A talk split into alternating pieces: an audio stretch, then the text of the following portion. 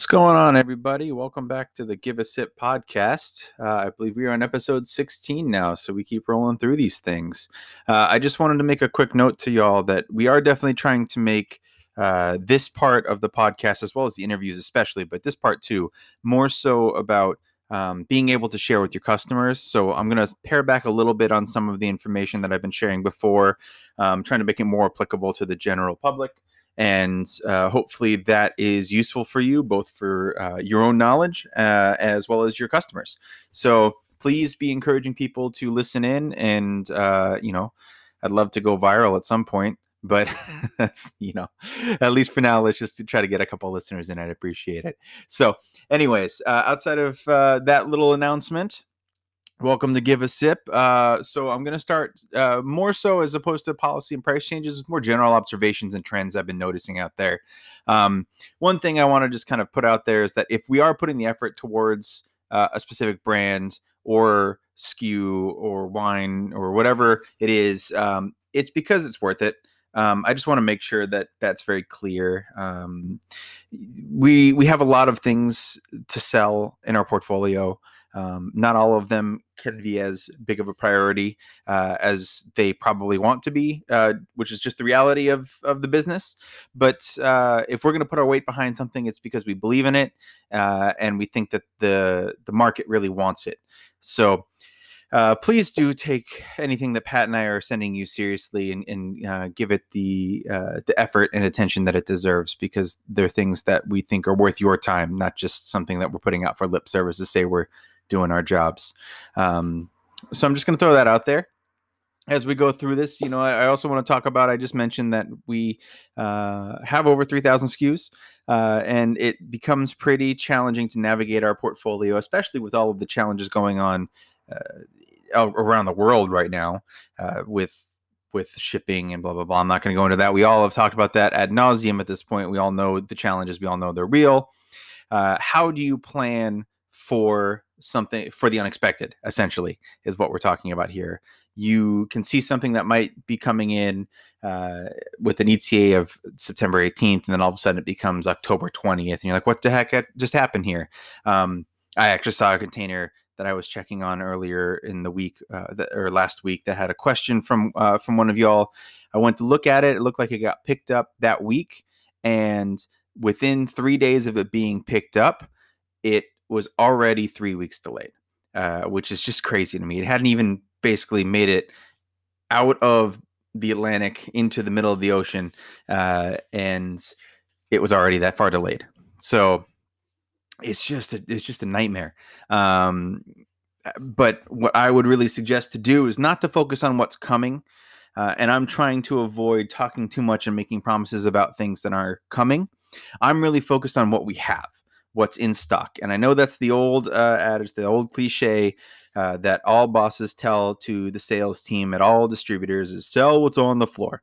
But that uh, has never been more true or more accurate, um, and has really never been the safer uh, safer model. I think in times past that might be a cover for for shortcomings of things we might have missed along the way right now that's just not the case. I mean, we have some wines that we ordered in February that are still not here. That's unprecedented. So, uh, really focus on what is here. How much we have is really what I would I would say for that. If somebody's looking for a Pinot Grigio, look at how much Pinot Grigio is in stock. I'm happy to talk with you about the run rates that we have currently and, and give you a you know ballpark of how long I think that will last. Obviously, the uh, wine inventory gods can come in and and ruin all of our days at, in a moment's notice by somebody dropping a pallet somewhere unexpectedly. But uh, at least I can give you a general sense of what's available. And as long as you're continuing to communicate with your customers the information that we're providing for that, and I'm happy again to provide as much information as you need. I, I think that's all you can do at this point, and I think they appreciate that. And I think most customers at this point realize that this is uh, every distributor is going through it. Uh, every retailer in every state is going through it. Uh, I've seen Facebook chains in the last couple of weeks talking about Veuve Clicquot being out essentially across the entire Eastern Shore. Um, so it's not just us. It's not just small brands. It's it's everybody. It's big brands. Uh, you know, we all, we're all feeling the pain alike. So uh, just keep communicating and be paying attention to what is currently in house. That's my advice. Um, so just to kind of reiterate that one last time here, uh, I've seen a couple of things happen recently where somebody has presented a wine uh, to a customer and then come where we've had you know maybe four to five to ten cases in stock and then they've come and asked me how much more can we get i think that's normally not a bad approach in normal times but since these aren't normal times you should really be doing that the opposite way. You should look at the inventory. If it's something you really think is perfect for them have that question ahead of time. Don't present it and then set yourself up for disappointment. Know exactly what we have uh, on, in stock and um, what the likelihood is of more coming is a bonus, but really focus on what's here. And then um, the last thing for general observations is that ride-alongs are still really freaking weird, guys. Um, you know, Lucia was in town a couple weeks ago. She got sick while she was in town, not COVID sick, just sick, sick, stomach sick.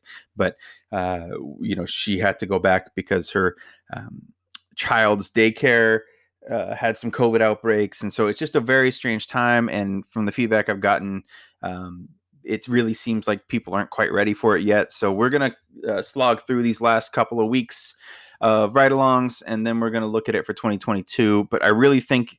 Uh, going forward, the traditional one rep, one supplier ride along is just not something we should be doing. Um, and as we've talked briefly before, you know, assigning the uh, suppliers to territories is going to be more of the the way we're going to approach this going forward. So, you know, if it's uh, Team South that has them for the day, you know, Raphael will be uh, signing out not just one person for the day, but looking at kind of a team effort to try to figure out what, how to maximize that opportunity. And I think that's going to help us all. That also helps you not have to spend your entire day uh, with one person and then having to work around that for the rest of the week, which can also be very challenging. So that's what we're looking at going forward.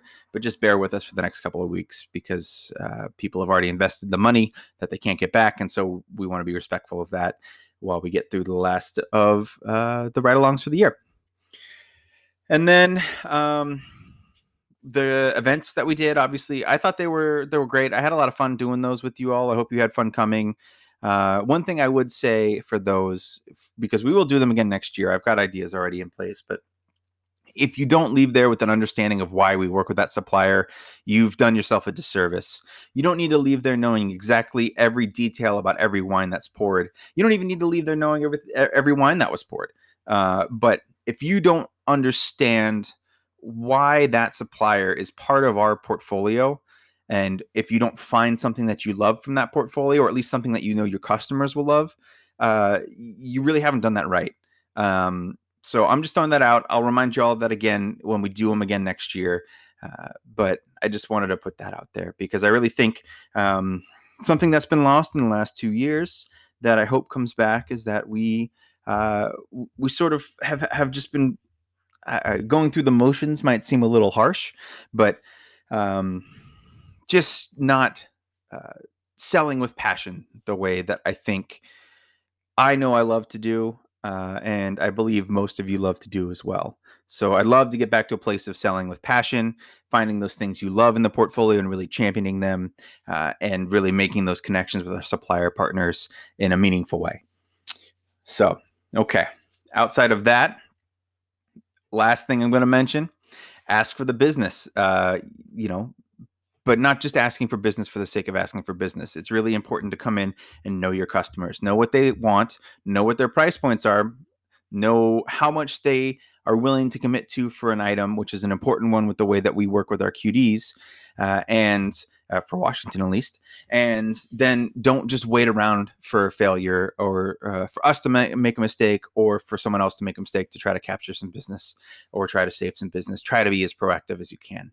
Uh, the more you're asking, and communicating with your customers, the more you're understanding their needs, the more they're going to trust you, and the more, uh, the easier, really, it's going to be uh, for your relationship and your business together. Um, that is so much of what uh, when I was on the street, what I was doing uh, was just trying to be the person that they trusted to be there when they needed something, and uh, it served me pretty well. I I grew a, a pretty challenging territory pretty quickly. I am uh, no genius, uh, and I know some of you definitely work harder than I do on the streets out there. uh, but just making sure you're doing it smartly is all I'm all I'm saying. Okay, um, price changes. There's going to be the September sheet that was added. Uh, you all probably saw Anton's email as well about posting in the last Friday before the end of the month. So that will start to become more regular. So you'll have at least a little bit of head head uh, heads up towards new price changes coming. They are uh, things things change all the time. Uh, you know, as much as we want to tell suppliers, uh, partners, or whatever that that we don't want to absorb that pricing, we have to just deal with what we get. Uh, and uh, their costs go up. They can't afford to keep a price where it was. We have to adjust. That's the way it goes. We're not the only ones that have these challenges. So um, that's another one where please be as proactive as you can about those price changes once you get that information. I'll reshare the sh- September price changes uh, with the posting of this podcast so you can at least be reminded of those. And then uh, I will try to time an episode right around that last Friday so that you can have that information uh, as fresh as possible. Other pre-sale things. Uh, there's more Jose Pastor on the way. It has not been picked up from New York just yet. As soon as it is, I'll send out some information. Uh, your DMs, uh, some of your DMs asked about uh, some key customers I'm going to be doing throughout the holidays and then likely going forward in perpetuity is really trying to high spot key uh, key wines, our higher end wines, our the the fine wine aspects of what we do because after all we are a fine wine business. Uh, and really trying to hone in on the fine wine buyers so I can start to really curtail these these offers to those people, making sure that we're getting them the things that they want explaining them the way that is really doing them justice, telling the stories of the wineries, telling why they're so special, and then uh, going from there. I have a pretty robust list so far. As I send the offers out and see results and things, I'll be able to try to curtail it in a little bit more so I'm not bothering someone who's really not that interested in Spanish wine with too many Spanish offers and, and so on and so forth, or somebody who really uh, couldn't give two shits about natural wine, really just wants to stick with the classics. I'll make sure that I, I stick with the classics for them and, and things like that. Uh, speaking of the classics, uh, Bombergers and Shanks has been in. Pat has uh, doled those out pretty generously so far. Uh, I know that is always a hot ticket item when that comes in. So please make sure that if you haven't had that conversation with Pat about what your account needs to do to get some, uh, please have that conversation with him because uh, it seems pretty easy um, and uh, they are pretty fantastic if you ever had a chance to try them. And then going into O&D, I'll talk a little bit more about this later, but we do have Glühwein coming back into season. Uh, this is the rosé of the winter, as I like to say. Uh, German mulled wine. We have a strikingly large portion of uh, people who enjoy these mulled hot wines out there between the uh, stadiums where they always serve mulled wines to the ski resorts to pretty much anywhere in town that just has a patio that they want to try to keep open to maximize business. They'll always put a mulled wine on there. Um, the Hofburg Glühwein is a really fantastic one uh, that will be attached to this podcast release as well. The pre-sale for that uh, so feel free to get the commitments that will last until the middle of October. So we'll have a four week run on the Glühwein pre sale. And that is uh, something we sell as much of as some of our top selling rosés in the summer. So that is not to be taken lightly. That $4.50, give or take, Glühwein really uh, can add up for you if somebody's buying a pallet, which uh, has happened more than once and I anticipate happening more than once again this season. Okay, uh, I'm not going to go through the the drill of the back end back end stocks and the new SKU arrivals. I'll attach the new SKU arrivals to the uh, email that comes with this as well. There's quite a few exciting new things in there, but I'm going to high spot a few things right now uh, and just talk about what I mentioned earlier about why we started to work with these people. Uh, so one in particular is Elizabeth Chambers and Sylvan Ridge. Elizabeth Chambers is the very high end, high scoring Oregon wines.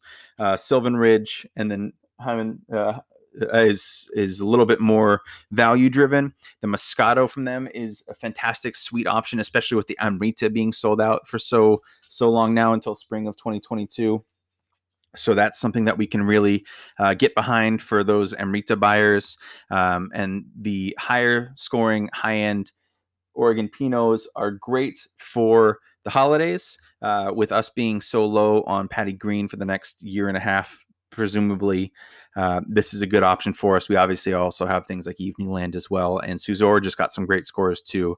But it's really not. Uh, possible for us to have too much Oregon Pinot Noir at this point, especially with the shortages that we're all going to be seeing going forward. Speaking of Oregon, Left Coast Cellars uh, fills a really big hole in the portfolio in my mind. Uh, they are right next door to Johan uh, and have a fairly similar approach to Montinore. Uh, so I feel like we were really, really killing it with Montinore, and we're really starting to pick up with Johan. So the Van Duzer corridor uh, is something that people really pay attention to, and sustainable organic biodynamic, uh, which is something Montinore really championed, uh, are are something that uh, also people really pay attention to quite a bit. And this brand was when we lost Montinore. This was the brand in my mind that I thought, well, to replace that business, this is the brand that we should really go after and we now have it, which is fantastic. Um, it's all estate fruit as well, uh, and you know they are uh, a little uh, newer. They don't have quite the money behind them. They're still family owned, so uh, it's going to be a little bit of a slower build than Montinore was, I think. But uh, I think the wines are of that same quality, if not actually, I think they're honestly a little better. Um, and they have a really fun white Pinot Noir that's really been driving the business in the last few years. So something a little bit different that you see a little bit of out there, but nobody's really championing white Pinot Noir the way the left coast is. So I think that's going to be a massive, massive opportunity for us. And I think once those wines get out there, once you get to tell the story, and once you get to taste the quality, uh, that will become our biggest selling Oregon winery, uh, if not the biggest, certainly one of the biggest. So I really am bullish on Left Coast Cellars. Uh, on the Washington side, we've had Balboa come in. Uh, that's been a, a while now, um, but Tom has been great. Uh, I don't know if you all were uh, remembering the stories that he was sharing, but I loved I loved the story. He really won me over with his story about why they call it Balboa because they're in the rocks and it's rocky soil, and so it's the Rocky Balboa, uh, which really uh, kind of gives me a chuckle every time. I love a good dad joke. They're really worth giving a giving a shout out to if you if you haven't uh, had a chance to get some new Washington wines out in front of people. The White Myth is great. The Gruner is going to come down in price. Um, the Artist Series Cab has been a winner. Uh, those are just really really um, serious, solid wines for the money. Um, I think one of the arguably one of the better values from Washington that we have in our portfolio is Balboa. Now, new, another new addition from Washington is Cougar Crest. That has just come in. Um, this is a brand that uh, had its heyday uh, and has kind of fallen off in the last four or five years, admittedly, but they're making a lot of really uh, smart changes to the portfolio. So it is, in a lot of ways, uh, an entirely revamped project for us. But I think that the changes they're making are really, really going to um, to showcase the quality, and they're going to in the next year or two or three really start to come after the Amavis of the world and the Savallas of the world pretty hard, and that's a big, big business here in Washington. That that 20 25 dollar SRP high end Walla Walla um, cab and Syrah and that's what they're really really honing in on for themselves and uh, kind of clearing out the clutter, if you will, and really focusing in on what is important to the Washington market and what they do really well. And that happens to be their Walla Walla Cab and Syrah. So I think that uh, this will be a slow burn for us, but once we get it rocking and rolling, that could really be a prime, prime winery for us in Washington. Now, if you're looking for something a little more high end, the Foundation Cellars is the way to go. Eric Zentler uh, met with us before. Uh, so he's working out of Darby. So it's a little bit like the Darby style. If you're familiar with those wines and you haven't tried Foundation yet, there are free samples of Foundation, by the way, at the at the uh, warehouse still. If you haven't had a chance to try those, he just got a ton of great scores. Uh, I think he's got really, really smart packaging, and the wines were really surprising for the money, especially. Uh, Daniel and I tried those back in April, and we're just blown away by the quality. So that for me is our um, feather in the cap, is the way I'm going to put it. Uh, for Foundation Cellars, uh, they are super high scoring, uh, as I mentioned, and I think he's got the chance to become maybe Cayuse is, is a little uh, hyperbolic, but in that ilk of just constantly having these 200 to 500 case lots that are 92 to 95 points that pe- we just can't get enough of.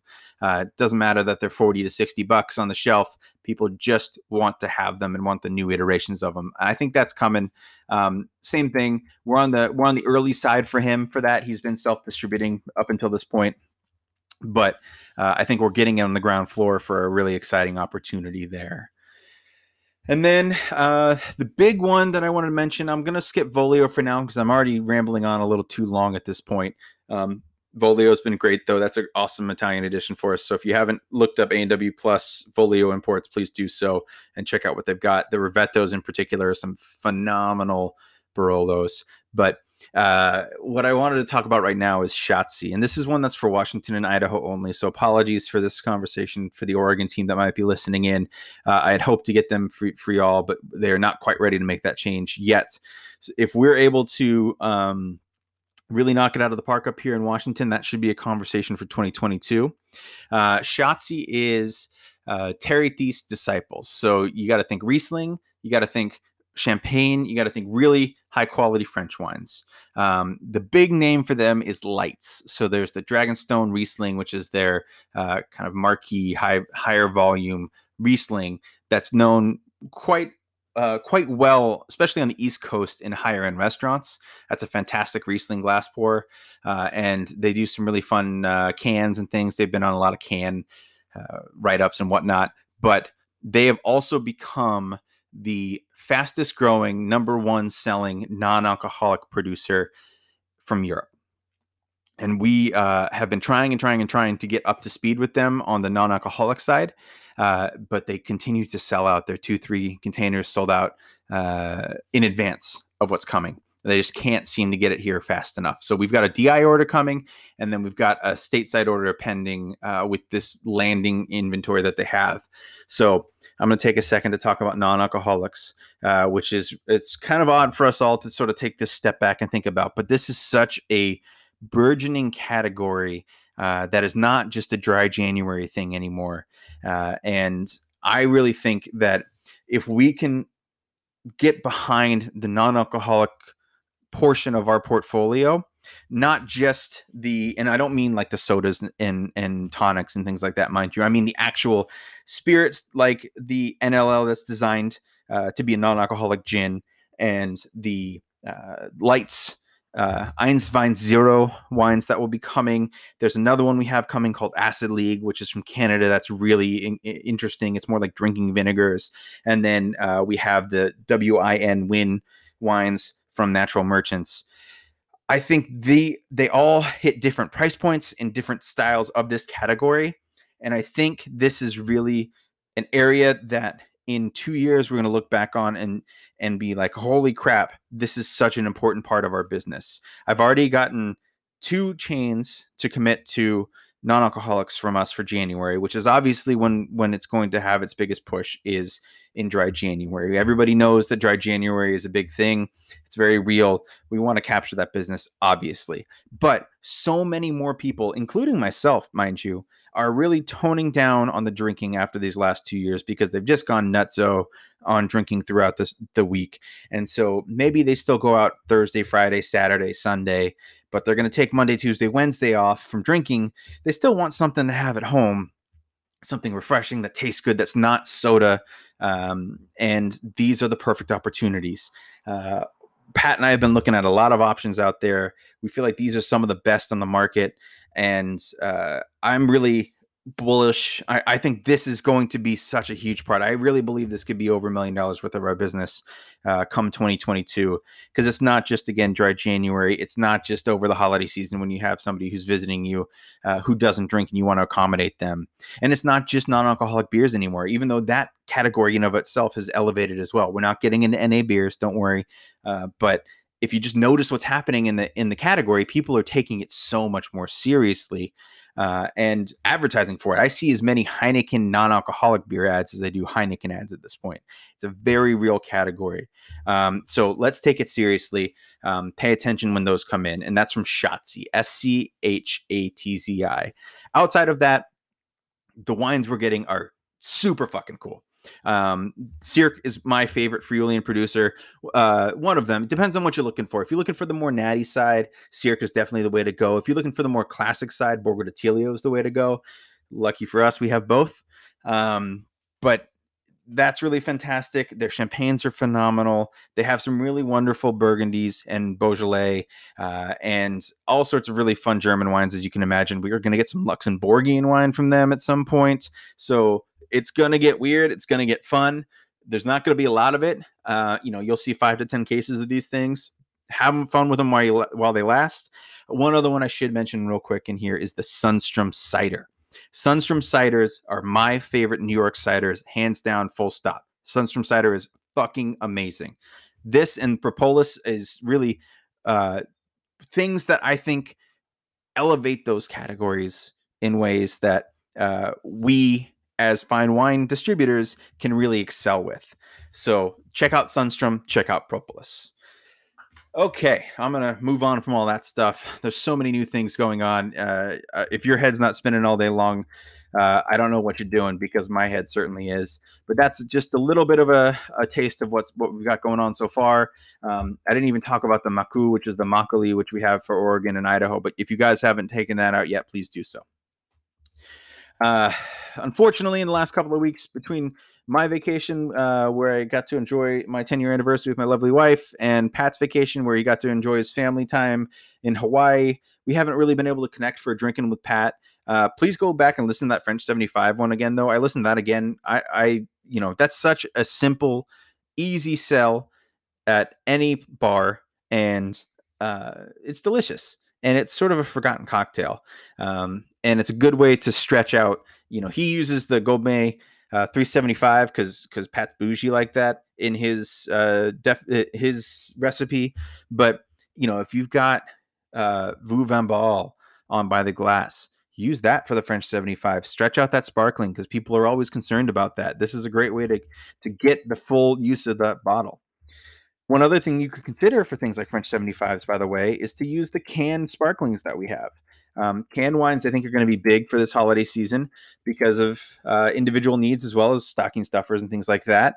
Um, if you didn't see my email, uh, Kristen Olszewski from Nomadica was actually named as one of Wine Enthusiast's 40 under 40 tastemakers.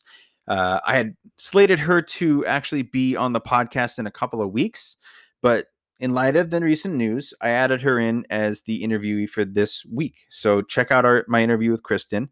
Uh, I did it before that news broke, so we don't really talk about that, which is great. Um, we just talk about the business. Uh, we also have a whole new slate of canned labels from them, which are a great improvement uh, in my mind, and I think in their mind as well, from what they had before. Uh, really uh, stand out still stay true to what they were previously, but are just a, a, great upgrade. Uh, so please listen into that. Let's talk about Juan Francisco Farina, the Los Loros uh, that we have. So this is a Canary Islands wine, uh, and we get a ton of really cool Canary wines from Jose Pastor for the Washington market. Um, Juan Francisco is arguably the most progressive of all of those winemakers uh, that we get. You know, you've got those Dolores Cabrera fans, those the QN fans. Um, you know, everyone loves Envínate. Obviously, that's that's sort of the star of the show at this moment. I think that the fans of Envínate should jump on this because those wines continue to get harder and harder to get. And this has a lot of those elements that people love, just a little bit broader shoulders. Uh, it's Listan Blanco that we're talking about. There's a red as well, which is Listan Negro. Those are the indigenous grapes for Canary Islands. Both are like 30 year old vines at this point. Um, where they are in uh, the Canary Islands. They're on the east coast of the Tenerife at some of the highest elevation. We're talking about 1,400 meters here. There's only 12 registered wineries in this portion of, of the DO. So super, super limited. Uh, this wine, they only make about 100 cases of a year. Uh, so it's really, for me, it's really interesting because it's, it hits a lot of the same notes that you would see from for for Burgundy lovers, especially Puligny lovers in my mind. Um, but then also a lot of the same notes that like the salty volcanic soil brings in for Canary, you know, and Envínate lovers. So it's sort of a best of both worlds in a lot of ways. Um, you know, you get some of those uh, lime pithy elements uh, up front, which comes from the bentonite. This wine is fined. Uh, just for those people that are super, super natty, it does use a little bit of bentonite. Um, it is unfiltered, uh, but it is a little fined. Um, even though with the fining, um, the lees stirring that they they use makes this wine so textural. Uh, I really love the texture of of this wine. Uh, and then once you you know get in your mouth, you get a little bit more of that leesy character, uh, a little bit of charred peach and bay leaf, and then it's just a whoosh of acid and salt and volcanic minerality. Um, it needs a little bit of time to open up, surely. Um, I think that's why people maybe haven't gravitated to it quite as much as the other wines yet, because it's just, you know, in two, three years, it's going to be really at its peak. Um, or you know 30 uh, minutes to an hour in a decanter before dinner um, but the wine is fucking amazing uh, and it is the best kept secret in spain in our portfolio right now so definitely check out the juan francisco wines the los loros sobrelias um, as we're wrapping up this week's episode, there was an article a couple weeks back. I'll share it in the in the email here, but uh, it was called "Don't Call Me Chef."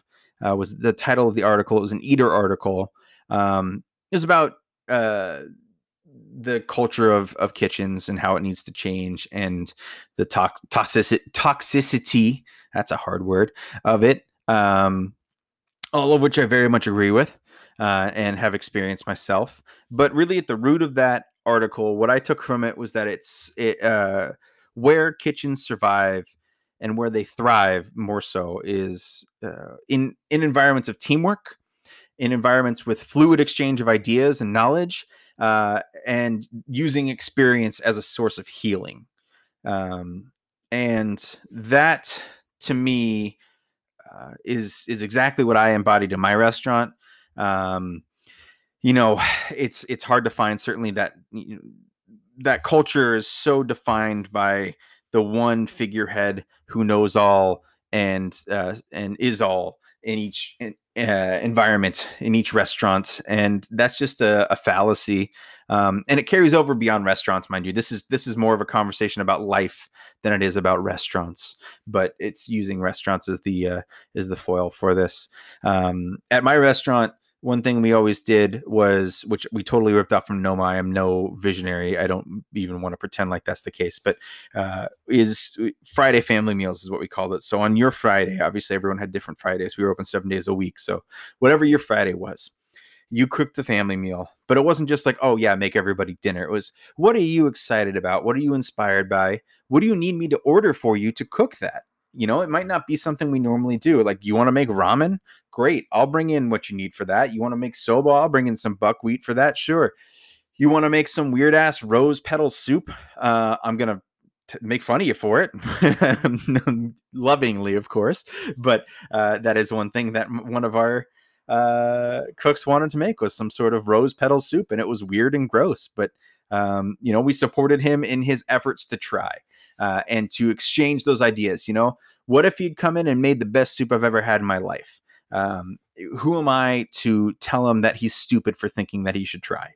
Um, and that's really something that I think we've we would I would like to get back to more so with everybody as well is that fluid exchange of ideas and knowledge and I don't know what I don't know everything going on in the world um, by by any means. Uh, and I certainly don't know everything going on in the world of wine. So if you have ideas, if there's something you taste that you're really excited about, if there's something you read about that you're really excited about, um, please send it my way. Uh, and I will take your requests seriously and I will look into them. Uh, it doesn't mean they're always going to work out, but it it's certainly something I will put my effort towards because I really want us to have a portfolio that we all believe in and we all think is fantastic and we all love. Um, not just uh, in a vision of myself or Anton or Pat's uh, best portfolio, and you having to work within those confines. Um, I don't think that is the right way to to sell. Personally, I, I think no matter how good of a salesperson you are, people can smell through that bullshit at some point. So you have to really do love what you sell in order to be truly, truly successful at it. Uh, and I want to make sure that everybody is loving what they are selling. Uh, with that in mind, uh, there is some Clos Mogador olive oil available for all of you. If you haven't gotten it yet, please make sure to reach out to me so I can coordinate for you. Most everyone, it seems like, has gotten some already. This is bomb ass olive oil, courtesy of Boutique Wines. Uh, our buddy Bryce uh, has provided this very generously to us as a thank you for our partnership, and he has really felt the love from us in this first year, and he wanted to to share it back in kind. Uh, so there is that bottle for you. Um, it's a really fantastic finishing oil. Clos Mogador makes some of the best olive oil in Spain. Um, no bullshit. And uh, so enjoy that bottle. Uh, use it as a finishing oil. I will say, don't don't just like dump it in your in your saute pan uh, and waste it all in one go while you're you know cooking cooking up a uh, something. Um, try to use it you know more more lovingly than that is my recommendation but it's your olive oil, so do whatever you want with it. Um, other than that, places that could use a little bit of our love. We've talked about Cune. Lucia was in town a couple of weeks ago. Let's continue to, to show the love for her. It's not just the Cune Crianza. We want to look at the Imperial. We want to look at the Contino. We want to look at the Bella, you know, her Canary Island wines. If, if somebody's looking to like have something with a little more consistency in inventory, those are great. Um, there's a lot of options from her at this point, uh, and we just want to make sure we're showing the love. Uh, Evening Lands is another place. La Source, uh, we need to we need to get some love behind, especially the Chardonnay. So your DMs uh, will be coordinating with you about some free samples. We're going to be taking around for that. If anyone has a home for that Pas-tu Grand or the Shannon, I'm not super worried about those to be honest. Those wines are so baller. Uh, coming to the fall, they'll sell out. But if you have somebody that needs like 10 cases of something for a wine club, this is the time to put that out in front of them because those are so cool. I highly, highly recommend it. Uh, and then uh, Valkyrie. Valkyrie could use a little love. Uh, Domaine Wine Company, we just got the Pivette Chardon. That's a great one to take out. Uh, we've got a, a re up on some of their Spanish wines, the Azul y Garanzas. Uh, we're getting a re up on some of the French wines soon. I know inventory has been challenging, but uh, but they could use a little bit of love for sure. So anything you can feel like you can pull from Valkyrie that works for your accounts, please do so. And uh, last but not least in the focus, it is O and D. Uh, I mentioned Glühwein earlier. Uh, I'm 60%, 70% finished with an O&D packet for you all. I'm trying to get it done as quick as possible, trying to get all the scores compiled. It's kind of a pain in the butt, but uh, we're getting close. So, uh, so look out for that soon. All right. Uh, coming down the home stretch here of this episode, a couple of things to mention. We have a, a few more people, as I was saying earlier, coming into town uh, Natural Merchants and Emson from the wine side. Pat, I know has four or five people coming in as well. Um, it's gonna be it's gonna be great. It's gonna be easy. Don't don't stress too much, guys. Um, right now, the real important thing is making sure that they're making those meaningful connections. Um, I know that you can't always get uh, full on tasting appointments and things like that. Uh, that's not really the expectation, uh, nor is it honestly the plan anymore.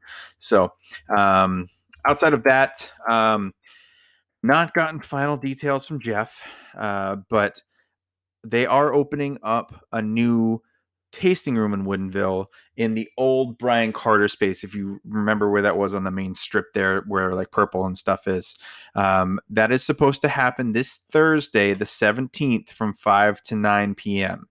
Uh, that oh sorry this friday the 17th excuse me friday the 17th from 5 to 9 p.m uh, i haven't gotten final word from him but that is something that you should earmark for yourselves if you wanted to go join he will save you guys a table and give you all the red carpet treatment they're going to have a more proper tasting room now uh, and it's going to be more prominent so we all believe that will help a ton with WT's exposure here in the Washington market because he's still kind of this like off the beaten path winery when he should really be a much bigger deal because uh, he's earned it. Also on Friday at 9 a.m., there is a South American virtual event uh, with Fetzer uh, going through Connoisseurs Vineyards. If you're interested, I will include the link in the email for this. Please feel this, uh, free to send that on to any of your buyers that may want to enjoy that as well. And uh, if you want to join in, by all means, I think we have nine o'clock free this Friday. So uh, one of the rare times. Uh, other than that, we're getting a bunch of new shelf talkers and neckers and things. We do have those connoisseur 90 point organic neckers still. Um, so don't forget about those. Um, lots of stuff's coming down the line for O and D. I'll keep you posted as it arrives. Um, I'm gonna get back into the habit of putting things on that A and W cool new stuff. I've gotten away from that since I left for vacation, uh, so that's gonna come back hopefully with a vengeance. Uh, and I'll start to post some more. I'm a terrible poster of my own life, uh, so um, that might have that's been a bit of a you know best laid plans so far, but I'm I'm determined to make that worthwhile for y'all. So uh, so I will try my best to get back into the habit with that. Um, anyone who's looking for cool whiskey, that Navazos Palazzi corn whiskey that came in, Equipo Navazos makes some really baller rums and whiskeys out of out of Spain. They're in the Sherry Triangle. Equipo Navazos is a super experimental uh, sherry house, uh, and that corn whiskey is really fantastic. Um, if you're uh, if you have accounts that are interested in those sorts of things, I would highly recommend offering it to them. They will be pleasantly surprised. Uh, I had some um, in Spain actually last time I was there and was totally shocked at how good it was. I thought it was going to be more of a novelty, and it was actually uh, quite impressive. Uh, a couple of articles have come out lately uh, that have been really great. The Salem Pinot Noir was in uh, Wine Spectator's 12 Charming Oregon Pinot Noirs. Uh, so that's worth uh, highlighting. It's 90 points too. Um, one of the things I'm going to give you for O&D is a highlight of all the things that are $25 and under SRP that have 90 plus points in stock, and that will be one of them.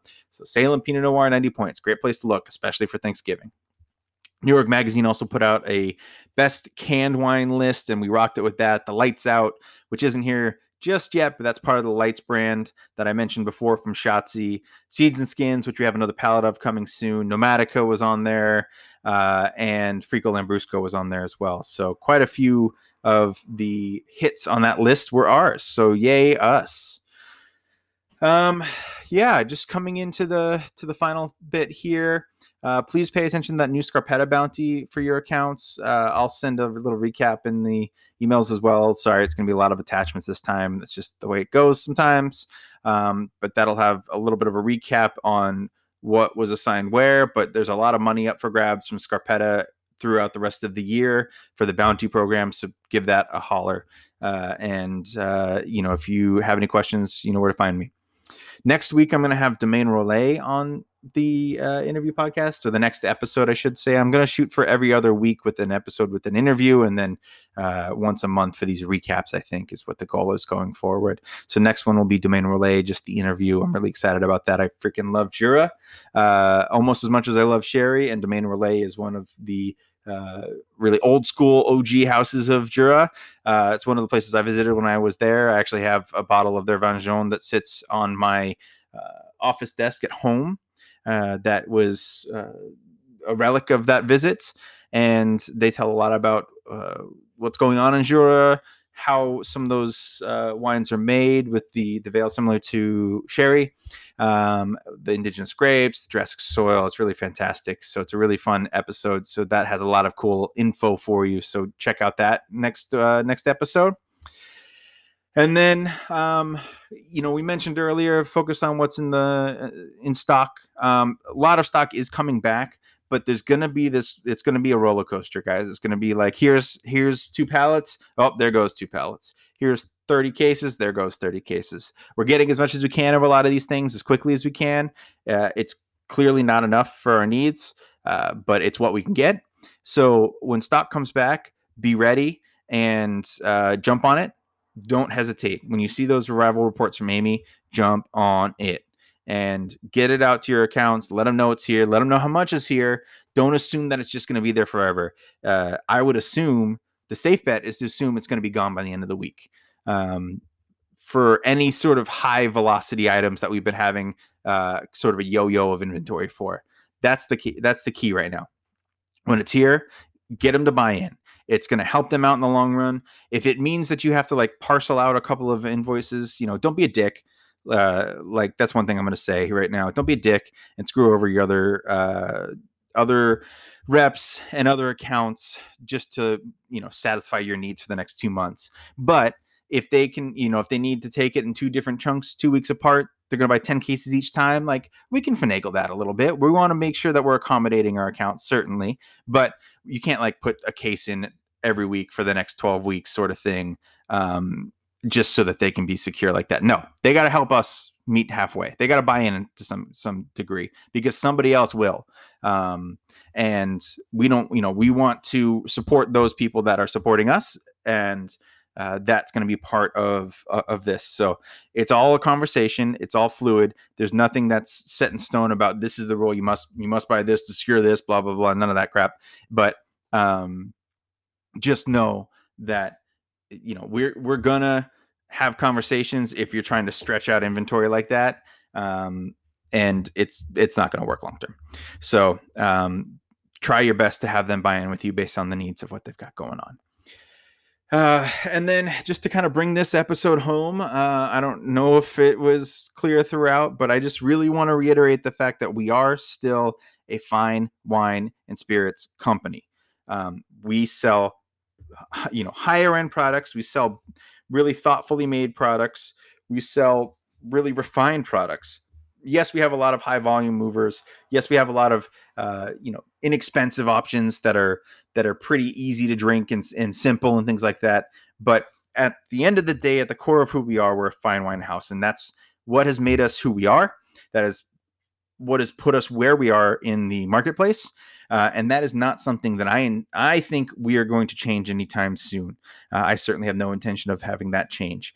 Um, that means that you have to be willing and not afraid to talk about the stories of the products, to sell the products, to understand beyond just the tech sheet what it is that's going on with that product. And I say product because it's wine and spirits. You got to know what it is that your customers look for, what it is they care about more than anything. That's the real thing.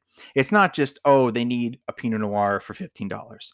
It's, oh, they need a Pinot Noir, but they really care about you know if it's a female winemaker or if it's if it's family owned or if it's sustainably farmed, or even if it's a screw top or not. Sometimes that's all that matters, but like those details matter. And that's really what your job is as a fine wine account manager is to know those details for your accounts and be ready to answer those questions. I am here to help you with those things, but I am certainly not your secretary, not to be an asshole about it, but I'm not your secretary.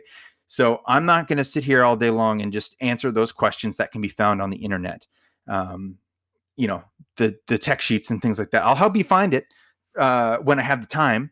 But there's a lot of other stuff going on, um, and y'all have Google too.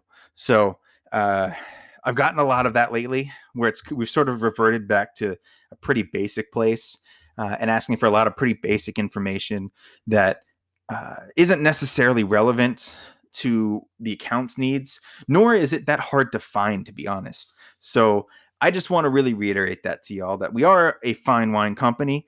Um, that comes with a specific expectation of your knowledge of the products that you sell. There's a lot of them I know. They're coming at you fast and furious. You're not meant to know every single little detail about every single little wine, but if you're pulling a wine, the expectation is you know why. that seems pretty basic, but uh, that's that's what it is for me. So um, that's some you know just think about that. And I'm not saying just for the seven dollar ones. I am all for you guys pulling the hundred dollar burgundies or you know high end Priorat or high end Napa or whatever. If you know why, if you know why you need that, and you not even necessarily know what the result's going to be because we all can't predict that. Um, but if you actually have accounts that you really believe could benefit from that, then and mind you, it doesn't necessarily, I don't even mean benefit in the sense of just sales. If it's going to help with your relationship, if it's going to help with everything that's going on uh, with that account, then let's talk about it. 100%. No qualms with that. All the DMs are also going to have uh, Coravins here very shortly, as will I. So we can also be sharing bottles and, with Coravins across teams and across accounts uh, very easily. Um, something we should have had done a long time ago, but we had a little bit of other stuff going on, so that sort of fell to the back burners. But we've got those on the way; they're ordered, should be here soon. So, um, just to really, really final nail in that coffin, um, you know, kick that dead horse a little bit more. Um, just be confident in your own knowledge, in your own abilities, and the wines and spirits and other crap that we sell. not crap, all the other products that we sell. Uh, be confident in them. Be confident in yourself, and trust that trust in in why it's here and why you're selling it. Um, it may not be the easiest way to go about this this business, but it, I think it's the right way, and it can be really, uh, really a strong, powerful uh, way to build your business and your relationships. Just uh, not just in the short term, but also as you progress in your career in this industry. So that is my advice. Uh, take care of yourself, y'all. Um, stay sane, stay safe, stay healthy, uh, and thanks for giving a sip.